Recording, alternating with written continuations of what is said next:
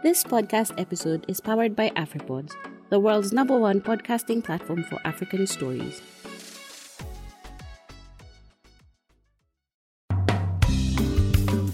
Hello, a warm welcome. This is a weekly edition of the Africa Climate Conversations podcast. I'm your host, Sophie Mbugua. This week, as I promised, we kickstart the Environmental Solution series. I'm hoping my voice is not so distracting today. I'm recovering from a flu, and we will blame it on the Nairobi's dull July weather. But um, we are in Zinder in Niger where we're going to meet communities who are basically making a living out of cracking and also harvesting and selling wild fruits. Now, the Sahel region is home to people facing doubting land degradation, poverty, climate related challenges, and conflict, often leading to migration. However, Niger, located at the heart of the Sahel, has rehabilitated over 10 million hectares of bare land in the past 25 years, according to the International Food Policy Research Institute. Now, the country has revised its agroforestry policies, recognizing the value of farmer managed natural regeneration, and created policies to promote the practice. Now, the policies have incentivized farmers to own trees established on their farm through farmer managed natural regeneration, whereas in the past, such trees were considered state property. As a result, about 1,500 smallholder farmers earn a living from planting wild fruit trees on their farms and selling these fruits to the food processing company, the Sahara Sahel Food, started in 2014. 80% of these farmers are women and youth from 70 villages in south central and southern eastern Niger Republic. Now, for the last six years, Faiza Habou and her mother have earned a living from cracking nuts and pounding wild fruits on contract under the Sahara Sahel Foods. The 17 year old secondary school student from Niger's second largest city, Zinder, says these fruits were a delicacy back in the village while growing up. Her mother worked as a house help to feed her and educate her 12 children until the packaging of the wild fruit started way back six years ago. Wild fruits are important and loved by people in the city because they are helping to, to earn money and make food. She has grown up eating those fruits as food because her mother was working with them. And per month, the profit they make could be estimated to about 20,000 CFA for her mother and her. She has her own activity, cracking and pounding. When there is pounding activities, the Sahara Sahel Food calls her. Faiza, she's a student in a secondary school, like junior secondary school, the first year. This activity helps her a lot because if she didn't follow her mother doing the same activity, she would have been uh, working like a housemaid by now, but that's not the case because they have an activity to earn money and also for the school fees it helps her a lot. It will not be possible to attend school without this activity because where would she find the fees the school fees to to pay if her mother and her were not doing such an activity. She would have ended up becoming a housemaid, as she said. Sahara Sahel Foods is a food processing company buying wild fruits from rural women and youths in Niger. The processed edible fruits are sold in supermarkets in Niger. Some are exported to neighboring countries like Nigeria, Benin, Burkina Faso, while others, like the desert dates oil, is shipped to the United Kingdom. Josef Garvi, who is the executive director at the Sahara Sahel Foods, told the Africa Climate Conversations that the processing company hopes to regreen Niger while working with smallholder farmers. We want to reforest Niger and we want to reforest the Sahel and we want to do it massively. Niger is a country that's made out of 80% uh, desert. Now we can't just sit here and watch four fifths of our country being desert and do nothing. It is our duty to see how we can make this country green again. What we believe is that the best and most powerful way of making the Sahara green again is working on the fringe lands, regrowing the native vegetation and regrowing it massively, and gradually the um, ecosystems will improve. Gradually, the rainfall cycles will improve because the trees are also um, uh, helping the rainfall and the water cycle. Uh, but to do that, we need to have a massive movement. We need to have a massive movement of millions of smallholders who are busy growing trees, multi propagating them, and making sure that the ones that already are there are no longer being destroyed. That is why we have Sahara Sahel Foods, because we believe that to create such a movement on a large scale, we need to create enough value around these trees so that it becomes a reflex, an instinct for everyone to take care of these trees and to propagate them so that we put that element back into our culture. We are tree caretakers, and that's what we will teach our children, that's what we will teach our grandchildren, and that's what we'll be doing for the next generations. We'll be getting the trees back and we'll be making the area green again. Now, the last uh, objective that we have is we want to provide healthy and natural foods to consumers. We've come to an age where we've been eating far too many artificial foods, far too many uh, denaturalized things. And much of our health lies in the fact that we can eat natural foods, varied, nutritious, and natural diets. So we want to, uh, to uh, make our contribution to consumers in that sense, offering them these things that are from natural trees, that are very nutri- uh, nutritive and varied, so that you can enjoy different tastes, different textures, whilst giving the different spectre of nutrients that you need to your body. And we don't only bring you nutrients, we also bring you back your culture, your history, uh, your identity, because we're finding back our uh, origins, we're finding back our ancient trees, our ancient foods. Uh, at the time when we were mainly hunter gatherers, these were the things we were eating, these were the things we were enjoying. And these were the things that were keeping us healthy and making sure we had longer life uh, spans than we are having now. So uh, it also allows us to reconnect with our roots and recreate a positive and, uh, if I may say so myself, very exciting identity around Niger, around the Sahel, showing that we have great things here things that are not known in other places of the world, things where we can surprise people, we can amaze them, we can show this is typically Nigerian, this is typically Sahelian. It is ours, it, these are our specialities. We're not just part of the global world, but we're also unique in this global world with our unique beauties and our unique uh, things to cherish and to love. Faiza and her mother are not the only one making a living out of the world fruits business. Jamila Isofu is a 35 year old mother of nine from Danbuda village, about 25 kilometers to the west of Zinder town. She started harvesting and supplying to the Sahara Sahel foods after drought devastated her millet, sorghum, and groundnuts farming year after year. She would harvest from the nearby bushes, but after training on good harvesting techniques, storage, transportation, and basic processing techniques by the Sahel Sahel, she decided to plant the fruits on her four hectare farm for sustainability. Today, she has actually incorporated these fruit trees on farm and her productivity has increased. Millet, for example, has increased from 125 kilograms to 500 kgs. Um, the groundnuts have increased fourfold from 50 kgs to 200 kilograms. The sorghum has rose from less than 100 kgs to about 250 kilograms from her four hectare land. So here is Jamila telling us of the benefits she has seen from incorporating wild fruits in her farm. The trees grew naturally. I started harvesting fruits from the bushes nearby, but when we entered into a contract with Sahara Sahel, they trained us on tree planting. From then, I thought it wise to start planting them on my farm.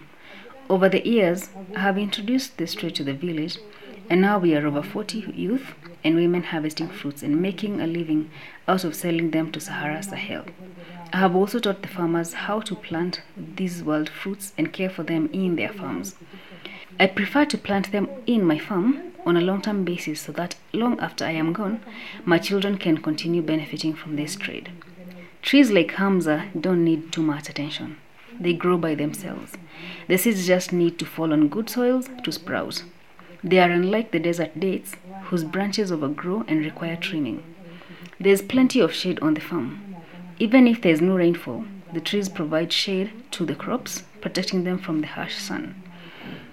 Since planting trees on the farm, the production from crops has improved very much. Previously, we relied on purchasing food way before the rainy seasons began, but today the family can go on for a very long time without buying food. It means production has improved a lot. muna ɗan kwana biyu da mu ke inuwa itatuwan tana kare bushi Josef says the food processing company is not only encouraging agroforestry, but it's working with 19 different native tree species and has produced 60 food products based on their species. Among the fruits trees, the Sahara Sahel Foods uh, has been promoting is the tamarind, the hamza, the marula, jujube, desert dates, the baobab, the Sahara raisin, the Christ thorn, the doum palm fruits, the black prune, among many others. We're creating activity on, around these trees. It encourages the, uh, the rural population to grow more trees, to protect their trees, to stop wood cutting, and uh, practice uh, natural regeneration, assisted uh, natural regeneration, or uh, practice direct seeding, sowing trees from seeds. And there again, we give them uh, technical uh, support. Uh, we partner with our sister organization called uh, Rewild Earth, who are experts in direct seeding and reforestation techniques. And so we transmit that knowledge to get, uh, together. We transmit that knowledge to these uh, communities so that they learn how to regrow the trees, reforest their areas, and have more food producing native trees in the future. We uh, work a lot with biodiversity because uh, at the core we are um, we believe in polyculture. We believe that uh, for our world to be healthy, we need to avoid monocropping and we need to uh, mix and um, make use and maintain the diversity that's here already that uh, we have inherited already when we were when we came to this earth and um, currently we work with 19 uh, different uh, native species.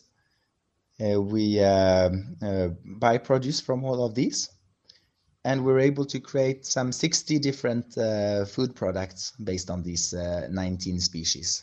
Apart from the rural smallholders that we are working with these 1500 people we also um, um, provide work to, to people uh, in town. uh, Uh, doing uh, subcontracting, especially cracking nuts, crack, uh, cracking hard nuts in order to extract the, the seeds.